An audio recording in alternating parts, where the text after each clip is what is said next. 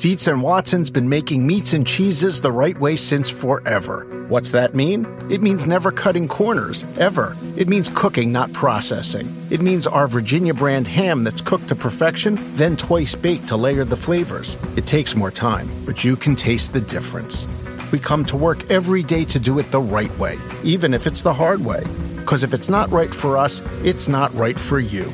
Dietz and Watson, it's a family thing since 1939.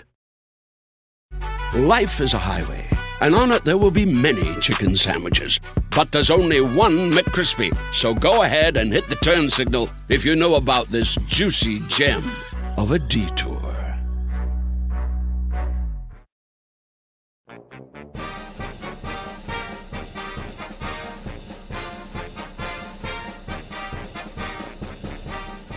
Welcome into College Golf Talk. I'm at Long Cove Club in Hilton Head, South Carolina. The Darius Rucker Intercollegiate's just getting ready to start. This is a monumental day for this podcast. It's the very first on camera, in person podcast. My co host, Steve Burkowski, is somewhere on the range getting ready for the TV broadcast. But before she tees off today, I got Ingrid Lindblad, a senior from LSU here to join me on the podcast. Probably one of the biggest guests that we've had just in terms of talent, accomplishments. Ingrid, thanks for coming on.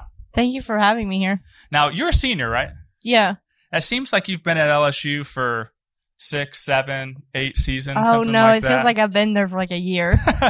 now you're you're planning on coming back for a fifth year still? Is that still the still the plan? Um, or uh, yeah, at least like stay for the fall. okay, and then try try Q school, Yeah. try Q series. Now, uh, for those who don't know, the practice round was yesterday, Sunday. We're, rec- we're recording this bright and early on a Monday morning. Uh, was trying out my video stuff as I was talking about last week on the pod. I, I think Ingrid's probably tired of me because she saw me last week at Moon Golf for a day. I had a camera in her face yesterday morning for a couple hours. Uh, I think you're probably ready to just not see Brentley from Golf Channel for a little while, huh? I mean, it's all right. Like that's that's part of the experience and part of the job, you know. Now, do you, do you get camera shy, or do you get on the course if there's a video camera or something behind you, or are you used to it by now? No, I think I'm a little used to it. Like you don't think about it as much as I did probably like the first time, but it's still like, oh, some someone might be watching from somewhere else, you know. hmm Is there anything that stresses you out on a day to day basis, or are you pretty? You seem Um, pretty pretty easygoing. There was, I think my, the first time I played SEC championship, they had like a camera team that they weren't like really used to like shooting golf. So Mhm. they're like too close. So I had to tell them like, you have to like back up because this is way too close. And that made me really uncomfortable. How how close are we talking about? Um, I mean, on the tee boxes, like I like to step like behind the ball and make a practice swing. And it was like almost like I would hit them. So a little too close. Uh, now, speaking of SECs, we got probably less than two months now until the SEC championship. How would you characterize this season so far for the LSU Tigers? I mean, we had two wins in the fall and then um one moon golf last week. So I mean it's it's been a good season and um having a good week here would, you know, it really help out. Now, what's it going to take to figure out Greyhawk this time around? I think it Greyhawk is about like minimizing your mistakes, like making a bogey instead of a double and just just have to keep the ball in play and like make good mistakes, not bad mistakes. Now, that's a course that you don't hit a lot of drivers on. Is that right? Um, it depends like how they set up the course because sometimes they set it up since the ball is flying so far up there. Um, sometimes they set it up so my driver would like run into the most narrow spots on the course. So I just usually hit a lot of three and five woods. It also depends on how well you're hitting your driver too that week, huh? I mean, yeah. if you're hitting it great, then might as well just hit it, you know. now let's let's go way back. I mean, this is we're probably going back. How old are you now? 20, 21? 22. 22. Okay, so go back uh, 15 or so years or 20 years. Uh, just talk a little bit about how you got started in the game. What made you interested in golf? Did your parents play? And um, just maybe take us through this first few years of uh, building what is now a top two, top three amateur in the world. Yeah, so it was me, my brother, my cousins, and we kind of like started playing together. but I was actually like too young to get in, to get into a group. Like I was five and you had to be six. Um, so they're like, oh, you know, she, she can join anyway.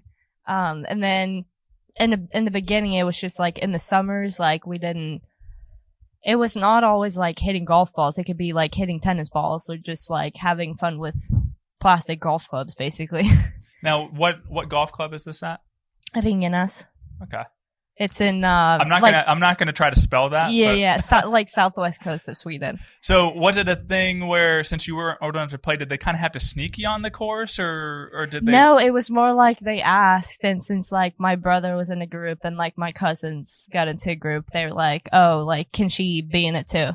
Now, were you better than your your brother? Um, at I mean, point? now I'm better better than my brother, but um, back then it was like it wasn't like a competition. Back then, it was just like having fun with it. Mhm.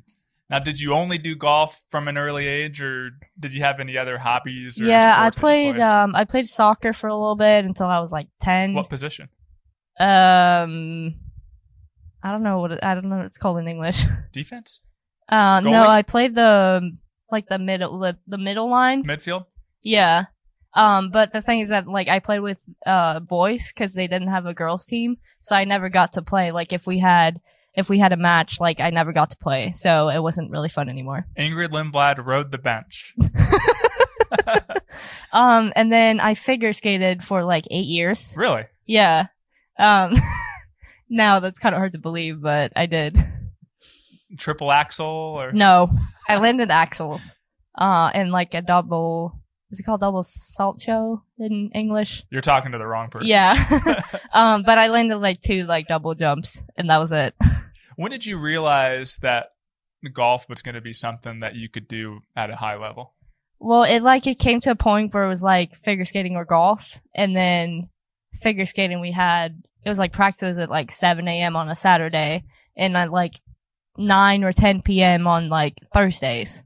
So it came to a point where like I can't do like everything. hmm And then golf was more like you can practice at any time. Um, basically do it in, in, you know, anywhere. um, so that was kind of the point. So, what age did you give up figure skating? I was like 13 or 14. Okay. So right around is it is it do you have middle school in, in Sweden or, or Yeah, what's, so what's the we- structure of of schools? Yeah. So we do, we start like, there's like one grade before first grade. Mhm. And then you go first grade through ninth grade. And then you do three years of high school. Only three years. Yeah. Okay. So tenth, eleventh, twelfth grade, ninth grade is considered, you know, what, what do you call it? ninth grade is, school. no, ninth grade is ninth grade. Just ninth grade yeah. on its own. Yeah.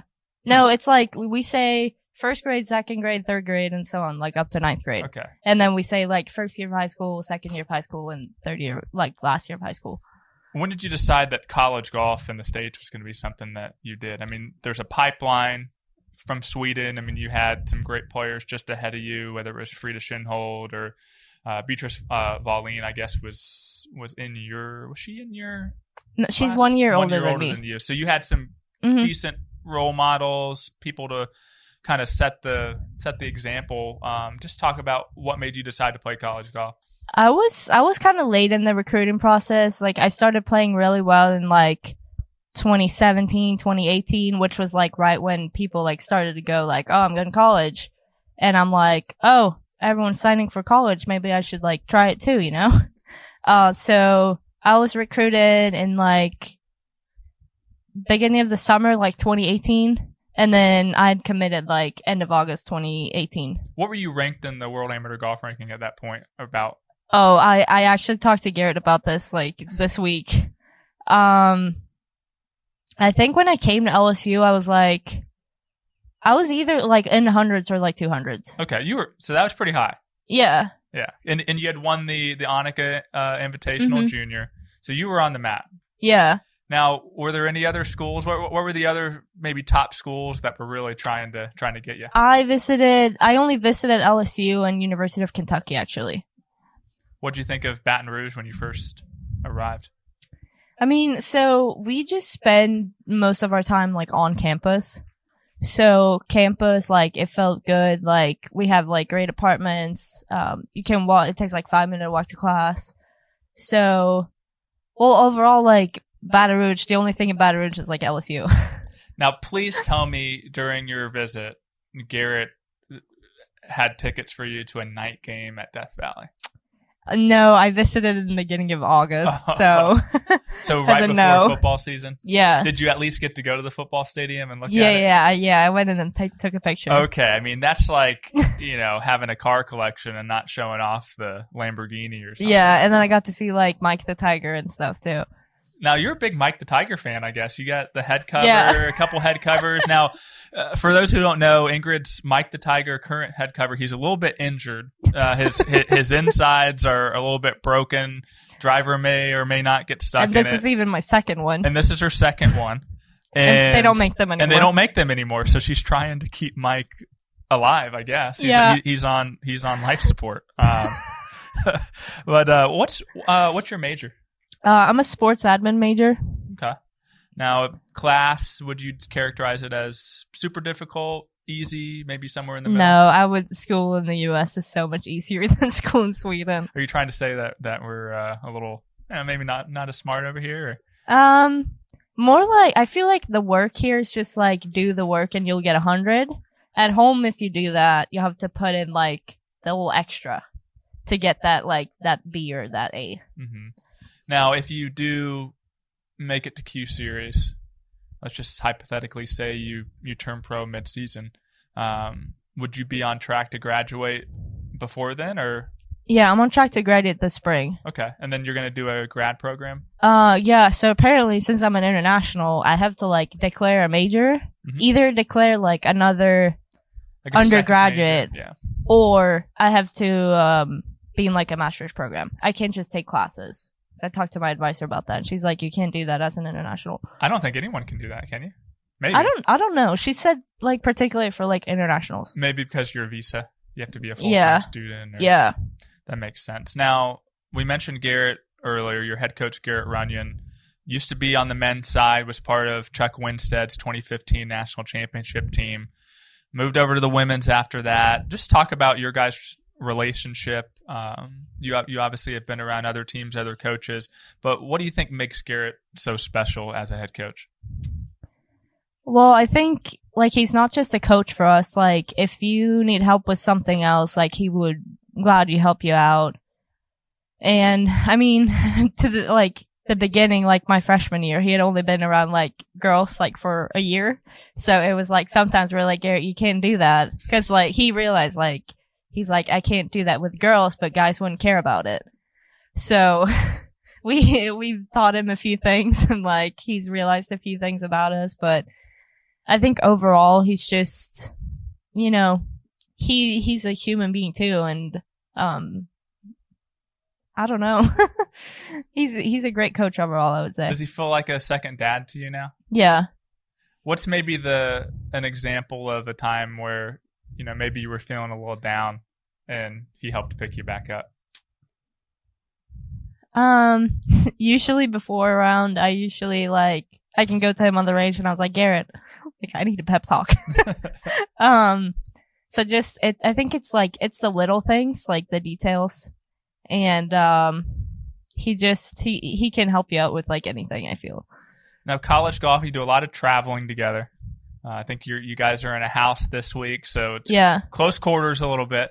Um, but what what kind of traveler is Ingrid Lindblad? Are are, are you a are, are you a tough traveler? Are you easygoing? Like, do you eat just about anything? Like, let's let's talk about what it's like to travel with you.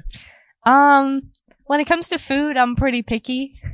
Um, it's usually like, can we eat here? Is this from is it, there's something on the menu that I would like, you Are there know? chicken tenders and fries, or Uh, no, I would say on a travel day, I'm trying to be like the more healthy person because you sit on a plane a lot and like, it's not like you're going to use a ton of energy. Um, on the airport, I'm the fast walker. I, I've experienced this. We were I, I was trying to walk backwards yesterday, filming her, and I thought I was going to trip over. I had to tell her to slow down. I felt I felt a little mean about it, but uh, Yes. you do walk really fast. Yeah, so if we get off an airplane and we have to go to the next gate, I'm usually the one who takes off. And I'm also the person who, if we're on an escalator going up, I take the double steps. Just and do you try to beat the people on the escalator? Um, Or well, no? it depends on how many people are on it. Yeah, that's true. That's true. now, I I guess I mean there could be a situation where you're a fast walker, you actually get to the point in time, and the rest of rest of the team misses the flight. yeah, um, I mean, I, we had once in New Orleans when we were going to nationals in, uh, 2021, I guess. Yeah. Uh, we almost, so there was like a huge flood in Baton Rouge. Like it rained a ton overnight. Uh, and we had to go from Baton Rouge to New Orleans to catch our flight. And, um, the security line in New Orleans like took forever. And I ended up sprinting from the security to the gate and no shoes. Do you not have TSA pre? I do not have pre-check. What? No. I think it's like eighty bucks. Um, although I think as an international, maybe Yeah, I'm not, I, I don't know. I haven't see, I haven't tried if I could get it or not. maybe that's something to Um, maybe I should look a- into that. as a professional. Although Yeah. I, I did see you guys flew private here. We did. That's pretty um, nice. yeah, it was our first time on the like. We have a small plane, which is like there are only six seats plus the seat on the toilet, which Alexis gets to sit on. um, and then we found out. Um, we took the the tail number off the the bigger plane, and we found out that we're pl- it was scheduled to fly from Baton Rouge to Hilton Head. So we found out like through like flight history and stuff that so you actually looked that up. Once he tells you Yeah. you're five in private, you're like, all right, are we on the toilet plane or are we on the? yeah. and it was our first time on the little bigger one, and it was a lot. It was a lot more smooth than the smaller one. Now let's talk a little NIL, uh, name, image- name, image, and likeness. Uh, I, I understand there's some there were some hangups, I guess, early for internationals. Has that been solved? Like, are are, are you making money now, or No, so the thing with NIL is that we can't work in the U.S. But when we were in the Bahamas, like two weeks ago, we were able to like sign a few things and do a few things for like Bayou traditions. Um, so we were able to do that. But if I would want to do something in Sweden, I could do that. I just I can't work in the U.S. now? I think once you turn professional, though, I think Yeah, I mean that's gonna change. I think you'll make up for it a little bit. Yeah. Um, now, now let's talk about that. Um, there's been some really good Swedish players, Linn Grant, Maja Stark, that have started their careers over on the Ladies European Tour. Um, really, I think they won uh, double digits combined in the first couple years so far. Yeah. Maja's on LPGA, Linn's kind of on the LPGA. I mean, we we won't get into that, but uh, um, what's what's kind of have you started to chart out maybe what your approach would be um, when you turn pro? Like, would you go over to the LET and play that, or is your main thing to try to get that LPGA card right off the bat? I think the main thing is to get the card in the states. For LET, it's more if you want to play like the Solheim Cup, you need a membership on the LET. Uh, but I think the main thing is to get it here. Um, but you know, if you if you feel like you want to play at home as well, then might as well just get that LET card as well. How pro ready do you feel right now? I mean, obviously last summer you had a good week at the U.S. Women's Open. Um, if if we dropped you in the middle of an LPGA tournament today, how do you think you do, and what parts of your game do you think would stack up pretty well? Oh, that's a that's a good question. I think pro ready, like, I know many things, but there are also like a lot of things to learn about it. Uh, and in an LPGA tournament, I mean, U.S. Women's Open is about as hard as it gets. I feel so. You know, if if someone would drop me off, I would be like, yeah, I'm gonna try to play as good, as well as possible. So top ten ball striker on the LPGA today, top fifteen. Oh, I I have I don't know. I have a really hard time like comparing that. yeah. It's so hard with women, women's golf as well because there there's not a lot of like stats and Mhm. everything. Now you guys keep decent amount of stats at LSU, don't you? Mm-hmm. Talk a little bit about that. I understand you had maybe it was an analytics person or a data person come and talk to you guys, and there was one aspect of your game that was like the biggest weakness. Can you kind of share what that was? something about like long putts or something. You hit your long. Oh yeah, so we use a system called GameForge, and um, I think our coaches they like know the guy who like created the system. So every semester semester we get a video. So he goes over like he does uh, like a screencast. So he goes over like, oh, uh, if you get these numbers up, then it would help this, and so on. So they keep complaining about my let's see. Uh, I think it's the in, like, in positions, which is like, I hit a lot of greens and a lot of greens are inside 20 feet, but I don't make a ton of putts within 20 feet. So basically my ball striking is really good, but when it comes to making those little longer putts, it's not as good. But the thing is also, I think on average, like a PGA Tour player makes like one putt over 10 feet. Yeah. On average during a round. So it's not that I want to like put all my focus into that, but I mean, it's a good thing to know. I mean, if you start making four or five of those, you could be unbeatable. Yeah. now, what what uh do you do you know your your swing speed and and ball speed numbers or? Yeah, it's it's gone down a little bit. Last year I was like on the range I was like 100 and like with my driver and like 102, 3 on the course. It's gone down a little bit, but I feel like I still get a lot like out of my driver, so to say. Like even though my spring speed has gone down, with the seven irons, it's usually like 82, 83. Mm-hmm. Now, we were talking yesterday about, you know, just kind of swing stuff and how you, some people, I guess, get all, a lot of their power, they generate a lot of their power from the ground. You're more rotational. Can you just kind of maybe explain, um, like how you do that? For people who don't know kind of you know may, maybe for someone like me like, i don't really know how i do that actually because yeah. we went to um there's this one place in sweden they do a big like swing analytics and stuff um so they put all these 3d stuffs on and everything. And uh they're like oh you have no like force into the ground basically. You just have rotational force. I've been working on like getting like more power into the ground and everything um, but I don't know if that could come from like figure skating or something that it's a lot of like rotation in figure skating and not so much like down into the ground. So the next time you hit a drive, you can say you, you, you trip you, you know, triple axel that one or double axel that one. Not really. a, see, you, you, can tell I'm a dad because that was a really bad, really bad dad joke. Um, let's talk Augusta a little bit. Mm-hmm. Um, heading back there in a few weeks.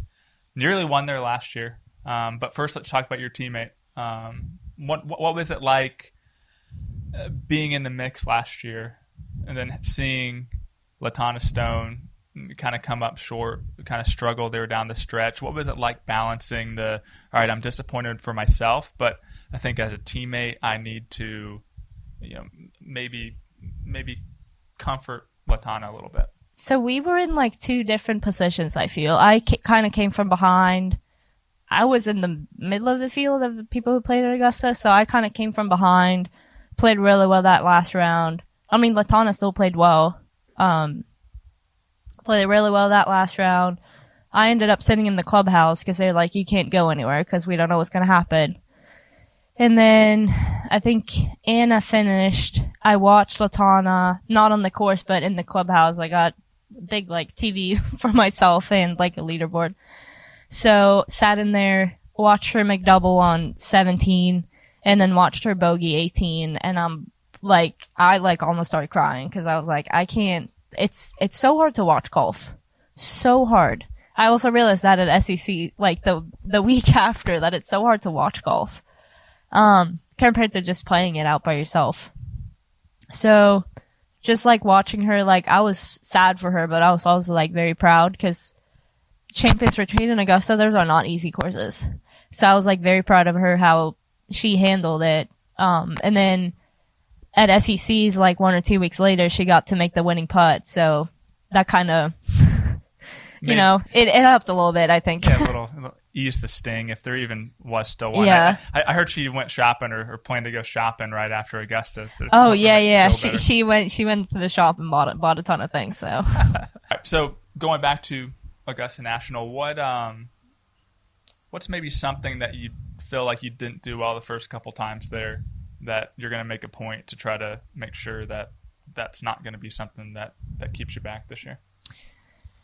I mean, again, it's like both of those courses are about like minimizing mistakes. Like Champions Retreat, we we actually talked about that when we had our camp in January with the Swedish team. That some holes on that course you just have to hit on a certain line, take the two putt, get out of there, or chip. I'll try to make it up and down, get out of there. So, just doing those like simple things, not making like too many mistakes around the greens, like minimizing the three putts, and then, I mean, at Augusta National, um, I mean, they usually put the pins in the bowls for us, which is nice because they want us to play well there. So, just trying to hit it hit it close, and then whenever you have to two putt it, you just make sure that you read the break co- correctly because it could like it could break like ten feet out there on some holes. Now you'll be one of the favorites this year. I think another favorite, no doubt, is going to be Rose Zhang from Stanford. Uh, how do how do you and maybe other top players view Rose? I would she she's like I would say she's like a complete player. Like she I would say she's a little like sneaky long. Um I think I'd probably carry the ball a little bit further, but she has like she can hit it far. And then just she's making like minimal mistakes, I would say. And her putting is great, so And she's also a pretty pretty nice person too. So Yeah. it's hard to it's hard to be like, man, I really she keeps beating us. And Yeah. I really want to beat her, but she's also really nice. yeah. Is that tough to as a competitor or I mean, yeah, a little bit. Like you can't you can't blame her. Like she's playing well and she's she's nice, so do you do you ever like if you're paired with her, do you ever just try to like make up something like, man, she made fun of me for some reason, like just so that you No. can get a little edge No, not really. what what's probably the one facet of her game that you you admire? You you call her a complete player. What's the what's the one facet of her game if you could steal from her and put in your repertoire? Um, when I, I played with Rose at the Stephens Cup in the fall, and I'm just very impressed by like her mental game. Like you can't see if she's five over par or five under par. Uh, for me, it's more like I'm playing well and then I'm playing bad, and you can kind of see it. so, I mean, that's something that impresses me. What's what's one thing you do? What's one tick you have when you're not playing well that Garrett can instantly Um, tell? Maybe from looking across We, the we fairway. there they can come out some bad Swedish words. Which which brings me to the last thing I wanted to close with. I learned a little bit of Swedish. I forgot most of it. I, I do know that yes is some Oh, in some places. yeah, in in the north, you can be like, and that's a yes.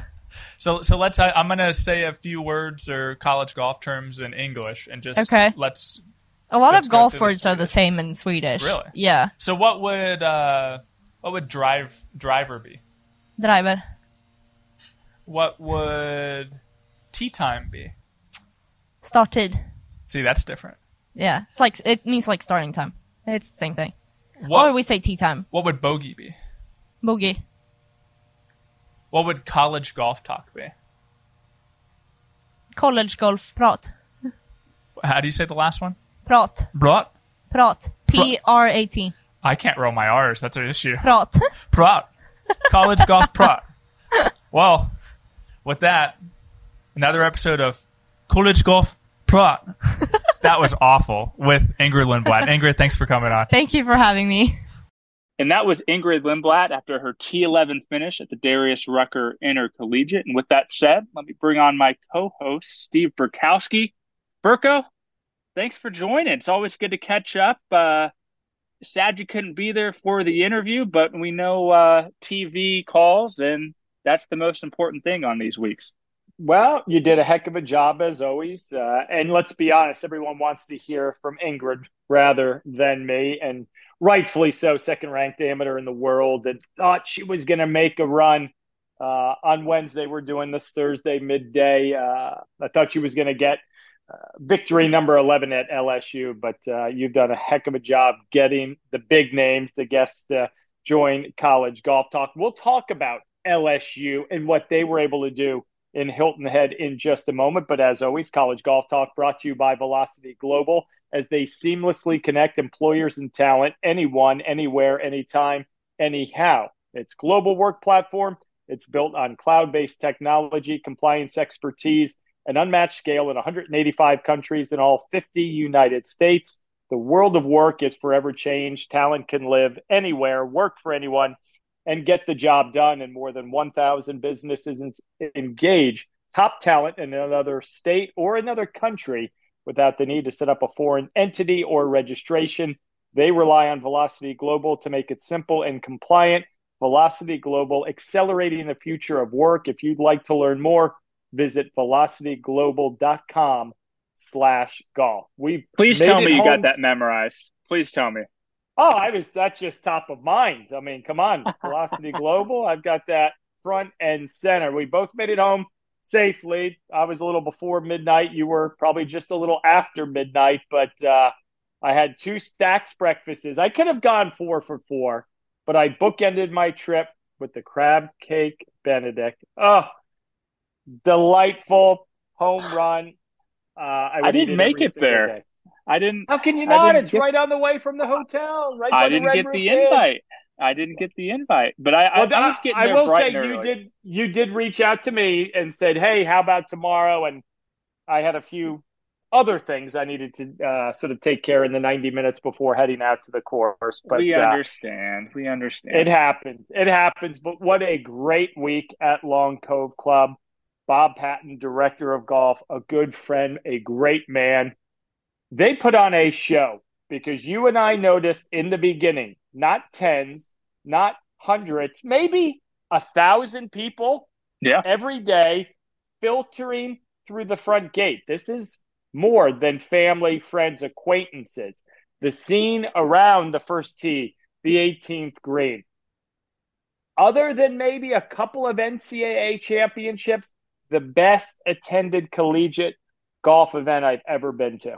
Oh, Remarkable. by far, by far. I, I remember looking at you right before the award ceremony, and you had all the members on the balcony.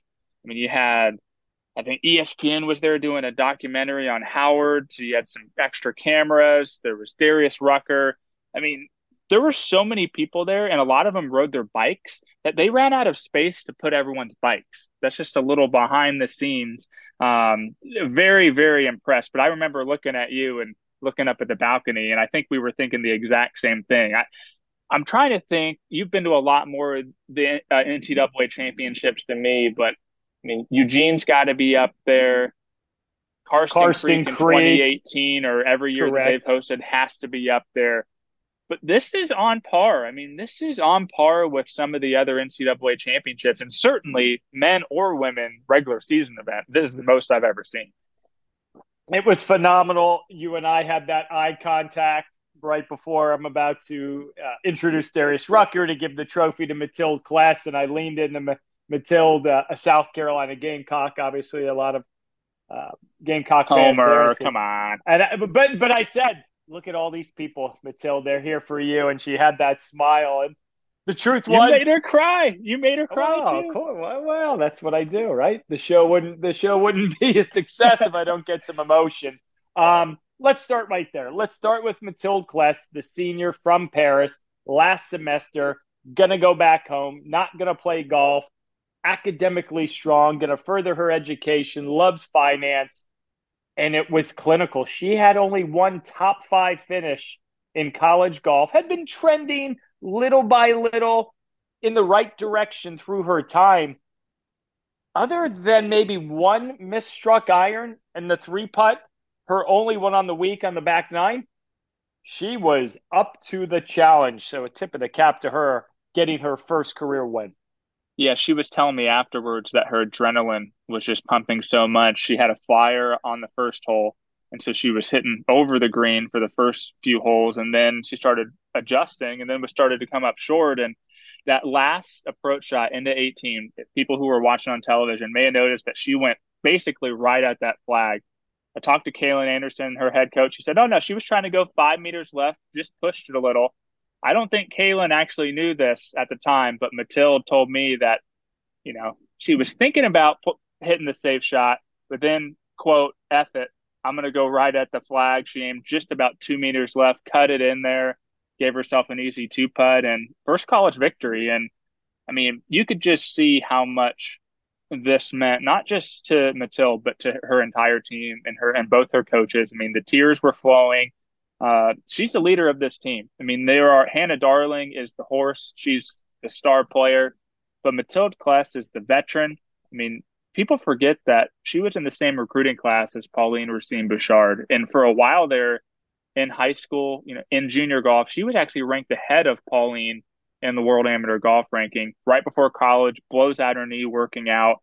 And it took her a little while, as you said, that steady progression. She was 116 in Golfstat as a freshman, 122 as a sophomore, 53 last year, entered this week at 63. She'll, she'll surely jump up probably 20 or 25 spots at the bare minimum.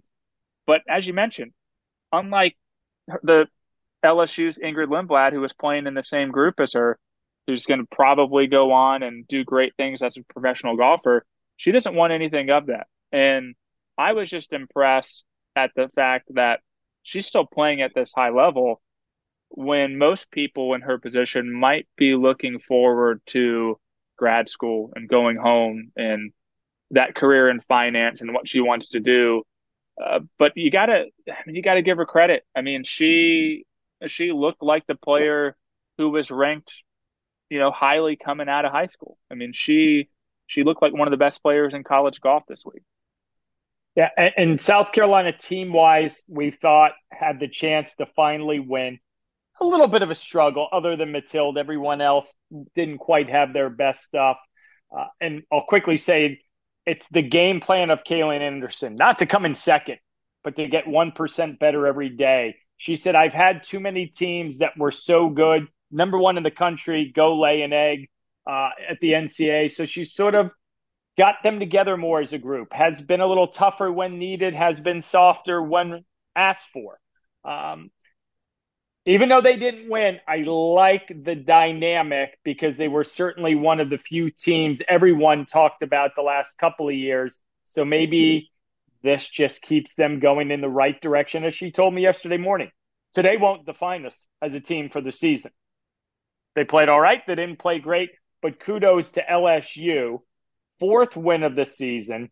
We've always talked about Ingrid Lindblad, Latanna Stone, Carla Tejedo big three as good as any in the country. There was a point yesterday in the final round where those three were 10 over par, and the two newcomers, Edith Hertzman, a freshman, fifth collegiate event, Anya Donegan, transfer from Indiana, a sophomore, were seven under. And I was looking at the scores in a break, and I said, if they play like this, they're one of the three or four best teams in the country. I don't want to overstate it because it was one day, one week. We know what Ingrid can do. We know what Latanna. They now quickly become one of the three to five teams, in my estimation, that can win it all at Grayhawk. Yeah, it's easy to kind of overreact to one tournament, but when you look at the field and you look at the fact that teams like LSU, teams like Wake Forest only have one more regular season event until they get the conference championship season, uh, I think this was huge. I think this makes LSU the team to beat in the SEC. They're the reigning champs in the conference. And I remember writing the spring preview coming into this this semester and noting the fact that LSU, three-headed monster at the top. I mean, everyone knows about the big three that they have. Unknowns throughout the rest of the lineup. And talking to Garrett Runion last night, uh, they they saw that. You know, they they saw that, and uh, I mean, I tell you what, they're not unknown anymore. Edith Hertzman, that putting stroke, she, she's a she's a star. That she's an absolute star in the making. strength. I mean, she she just looks the part. You look at her like she's going to be. She has the potential to be really good. She walked on the range. I looked at Garrett. He smiled. I smiled. We didn't say anything. I watched her hit four balls. I smiled again and walked away because he saw what I I it's one of the hey, don't get me wrong, needs to be refined a little bit. But other than the hiccup on 17, tell me what she did wrong. She didn't didn't do anything wrong. Um, LSU is intriguing, and now you wonder, come Grayhawk, we talk about it every week. Is anyone going to catch Stanford? Well, they might, they might not, but there's two big question marks as we've touched on the last month. Well, Rachel Heck Brooke Seay not in the lineups.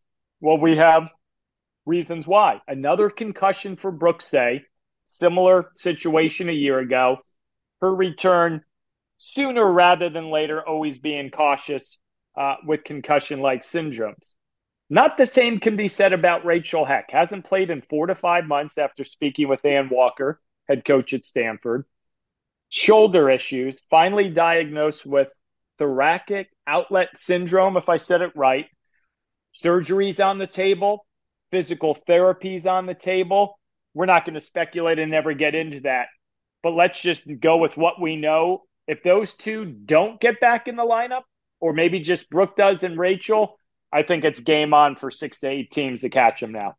Yeah, and you look at Oregon's ninth place finish. This was their first trip out to the East Coast, and it was funny. Right before they left uh, to head back to Oregon, uh, Derek Radley said, "Man, the East Coast just kicked our butt."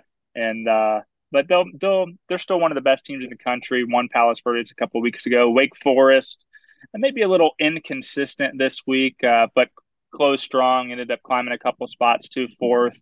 You throw San Jose State in there. I think there's actually going to be during spring break, there's going to be, I think it's like Auburn, um, maybe it's South Carolina, Arizona State, San Jose State. There's going to be a dual match, you know, kind of out in the desert, getting ready for Grayhawk. So all these teams are kind of showing us what they're all about. And, you know, as you said, you you take Stanford down a couple notches with Rachel Heck and Brooke Seay out of the lineup potentially.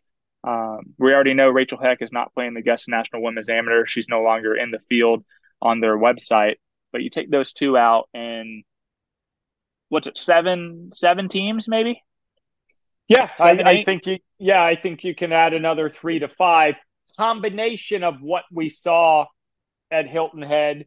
Um, to everything else. So it, it's going to be a lot of fun to watch. We'll keep you updated. Obviously, we want Rachel and Brooke to be there. We we want to see the best teams at full strength. Um, so we'll uh, keep everyone uh, appraised of that situation. Uh, from the women to the men, another great event in Vegas, Southern Highlands Collegiate. Um, I think you asked me who's who's got the most to prove, and I said North Carolina. Then you reminded me Austin Greaser, the the injury. And then the day one, I'm, i think I texted you. I said, well, apparently he's not that hurt because he's seven under through 12. Uh, but you look at the final tally, and I think we threw this team out there last week. Illinois, as you know what? It's been a couple years for head coach Mike Small. Oh, what did they do? 11 under the last day, overtake North Carolina and others, a two shot win. I believe their fourth win of this season. Put them in the mix. Texas number two, proving the Southwestern Invitational. I don't want to say was a fluke, but we thought, oh wow, these freshmen can play. They continue to go well. Pepperdine, they're they're not going away. I always felt like, okay, they're in the mix as well. Uh, North Carolina, they struggled. That was their tournament to win, and they didn't. So I'll circle back to what you asked me. Who had the most to prove? I thought North Carolina sort of to go toe to toe with Vandy winning the week before. And uh, quite honestly, seeing the scores on that final day, uh, quick average. I mean, North Carolina was six, seven, eight shots worse than the field average. Yeah, no, it's uh, like the Darius loaded field. Um, I, I, I, if if I'm North Carolina, I'm especially disappointed just because of the way they started. Right, I mean, you shoot 271 in the first round, you look like you're going to run away with it, and then you don't. But I don't know. I mean, I'm not sounding the alarm too much on them. Uh, I, I, think they'll be just fine, especially with with Greaser playing well. But you mentioned Pepperdine; they're a top three machine right now. Um, William Mouw, another top five finish, certainly in that Player of the Year conversation, maybe right uh, on the bubble for that if we're looking at maybe five or six guys in the running, you know, kind of at the top of that conversation. Um, there's there's a ton of storylines. I mean, we go down to your Florida Gators, Burko. I mean, Yuxin Lin gets its first college win, and they tie yeah, for third, sixth. Third straight win by a different Gator in the spring. Biondi Castillo, Yuxin Lin as a Gator, and as a head coach, J.C. Deacon if you just can get them to play well the same week. I mean, Fred Biondi struggled. I was texting with JC, said, one of those weeks. It happens. It was bizarre. 81st.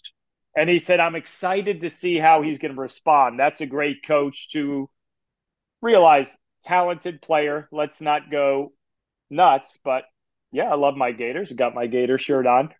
Beat just two players, though, well, Burko. Beat just two guys. I know. I know. Oh, it was no good, which I'm going to sell it a different way.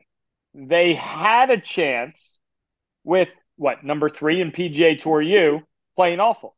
They're getting the support at four and five. Yeah. Nothing flashy, but yeah, I mean, I'm looking the last day scores 70 and 72. If you can go two under from your four or five guys, and I mean, I'm even more intrigued about it. Day two, not quite as good. Uh, five over from your four or five guys. Um, and then John Dubois was a, you know what I mean? But they've got the support at the back end. You know, they're close, but we'll see. We'll see. Yeah, I, am not fully sold yet. Um, I get it. Question mark for me as well.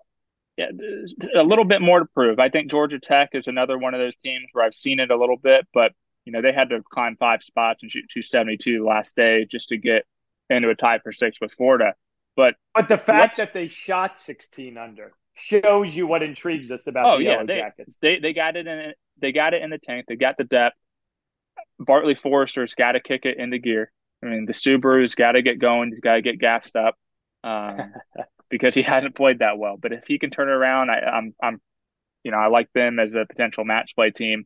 But did was I the one who called Illinois last week, or or was I think I so. We remember. were we were both talking about it. yeah, we were both bullish on we, Yeah, but I mean, hey, some of their events they play in, they're good, they're not great. To show up in Vegas and do that, that yeah, maybe this is the year. If it's not Vandy, if it's not North Carolina, you know, Mike Small will absolutely get the very best out of his kids. Um, it's it's one of those weeks that you're like, from the women to the men, I can make the argument those are the two best regular season events, uh, respectively, at least two of the very best. Um, and it follows up at Cabo, another good field uh, for the men at Cabo. And you sort of touched on it.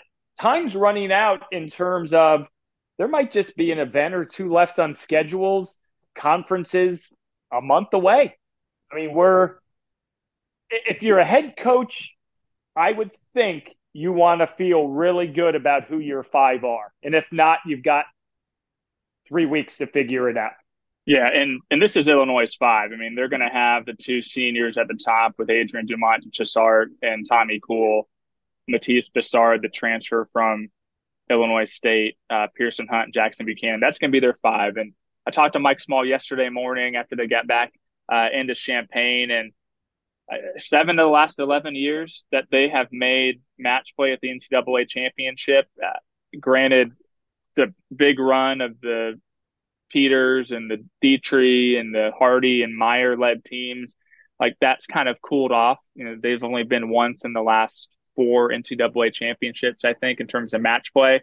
But talk with Mike Small. I mean, he he always reminds me this. I mean, they don't exactly get the best weather um, during the off season. I mean, it's very hard to go outside and play golf. But he actually thinks that's become an advantage because of what they've done at home with their indoor facilities and their hitting bays and their putting labs and all that stuff. I mean, these guys are getting better without going and playing golf holes and playing outside.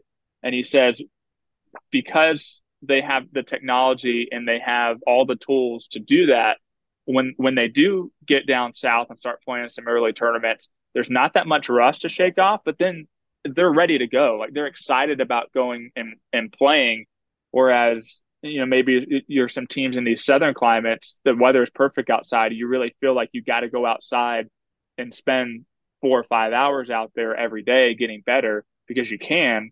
I, I think Mike Small's on to something, and it helps that he's a really great motivator and a really great coach. But I mean, this is a team that kind of reminds me of that 2015 team at Concession Burko. Remember when Illinois they they they won the stroke play. They ended up losing in the semifinals. I believe it was to I don't know if they lost to LSU or USC, I forget, but basically win the stroke play. That was a team that was very deep, top to bottom. Dylan Meyer and Nick Hardy were sophomores. You had Charlie Danielson, Thomas Detry, Brian Campbell was a senior. This team isn't quite that team, but I would argue that the two best players this year, in terms of how they're playing and how they've played all year, may be pretty close um, to what Campbell and and Detry were uh, that year for for Illinois. So don't want to predict anything. I don't think they're going to win stroke play this year, but uh, wouldn't be shocked at all if you know they make match play for an eighth time in 12 tries. Yeah, going to be a lot of fun to watch their progress. Likely to win another big championship, although others will give chase. Before we go, I know when I arrived at Long Cove, you were talking to some of the coaches about the 500 rule. Give me a quick update. Give me some feedback from what they had to say. And then I'm going to ask you what you think about it. Fair enough. so 500 rule, we've had it in the men since 07, 08, um, right, right before match play went into effect. And if you're listening to this podcast, you probably know what, what it is, but I'll give the spark notes. Head to head record, you play a tournament, 14 teams, you win, you get 13 wins, zero losses, and, and so on. Perfectly and in order described. to, and just like other sports like college basketball, unless you win your conference championship and get the AQ into regionals, you have to have a winning percentage head to head record of 500% or better um, in order to be eligible for regionals. And on the men's side, when they first implemented it, we we saw more teams not figure it out, but coaches have figured it out by now. We only get two, maybe three teams a year. Sometimes we get none um, to finish inside that magic number on Golfstat. So the men have figured it out.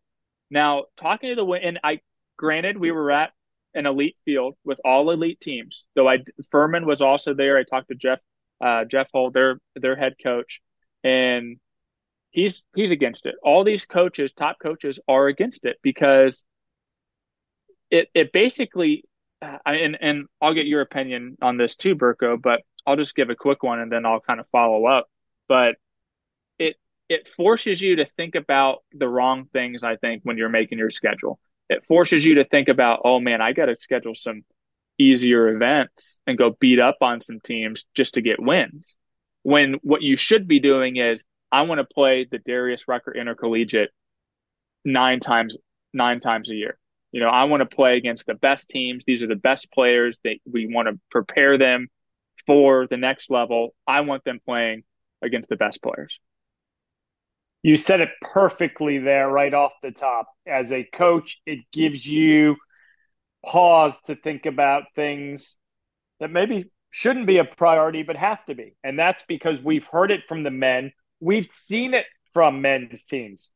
Maybe a softer schedule due to three incoming freshmen.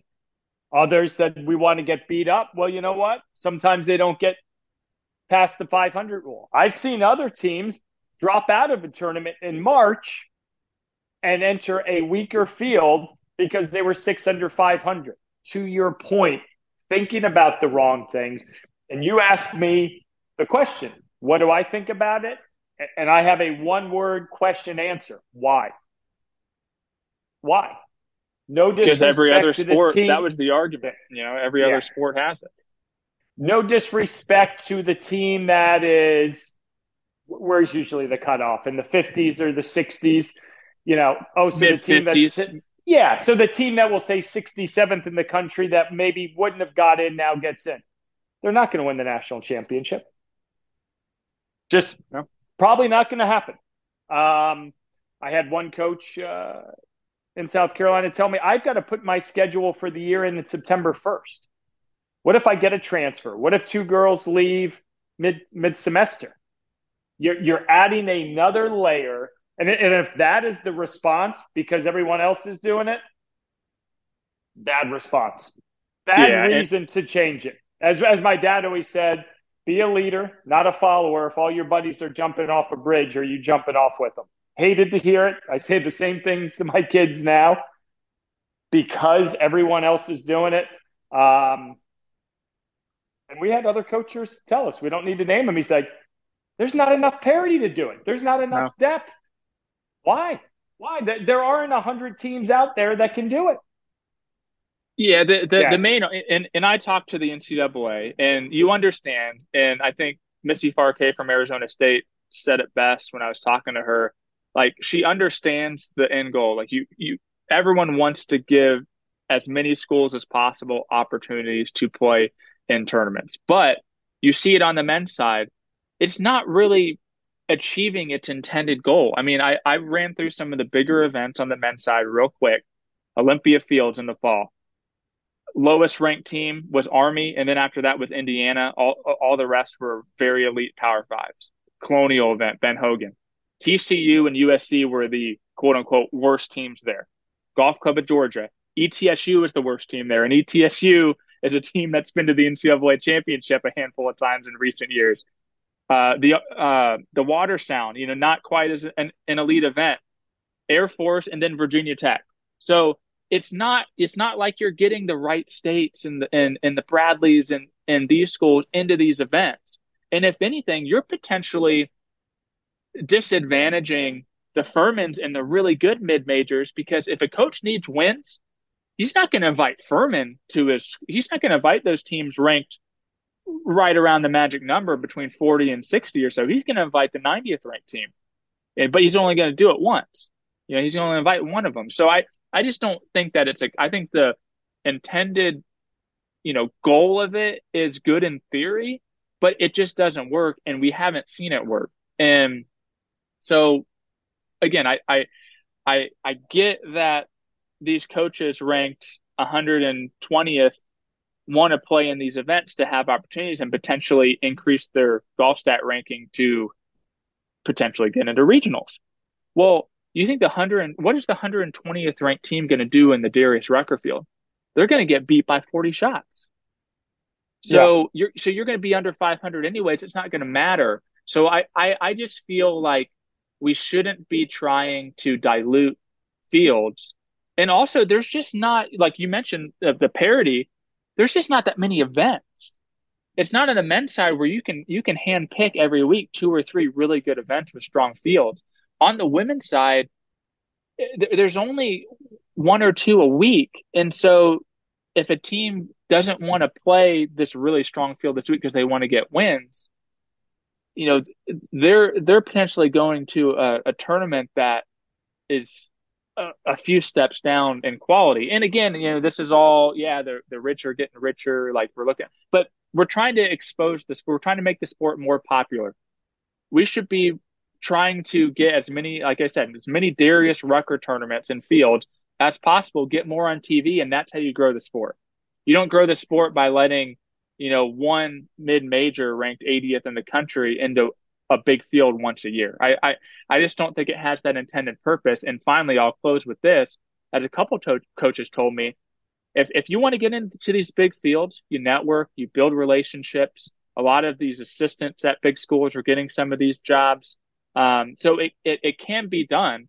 And also just try to host a tournament. You look at Hawaii Hilo on the men's side, they help host the Amer Ari every year. They get one of the best fields. I mean, they got canceled this year, but one of the best fields of the year, and it's Hawaii Hilo. And they finish last, but they run a great event and they get to see all these great teams. Do that. That's the model. Like there are ways around it than to force someone by a bylaw that you have to do this. Like I, I just I, I'm not a fan. I get I get the intended purposes. I feel for teams that that want to give their players more opportunities, but again, there's 239 something teams in, in Division One women's golf. It's a lot of teams. You can't make everyone happy. I think you got to focus on the stars. The PGA Tour is doing it. Pro Golf is doing it, and I think that's how you grow women's college golf and you increase the exposure for that. Because Darius Rucker, loaded field, none of those teams worry about 500. Look at the crowd they got. Look at just the feedback from everyone there. They loved it. It was like a major championship like that's what we should be doing more of that. And I will digress. I would say there's our two cents. There's our opinions. They're not worth the two cents put together, but uh, we've been around long enough to get uh, an idea of what we think's good and what we think uh, maybe misses the mark slightly. Uh, we'll see in the years to come exactly what impact that will have. Busy stretch. It's March. We've got Bay Hill. We got the players We've got a ton of college golf, but as always, we thank you for listening to College uh, Golf Talk. So enjoy it. For Brentley, I'm Burko. We will see you next time right here.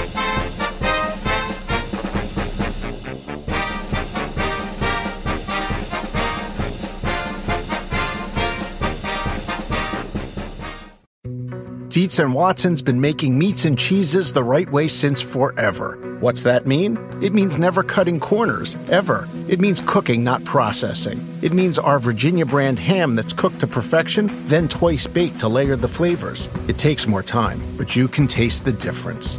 We come to work every day to do it the right way, even if it's the hard way. Because if it's not right for us, it's not right for you. Dietz and Watson, it's a family thing since 1939.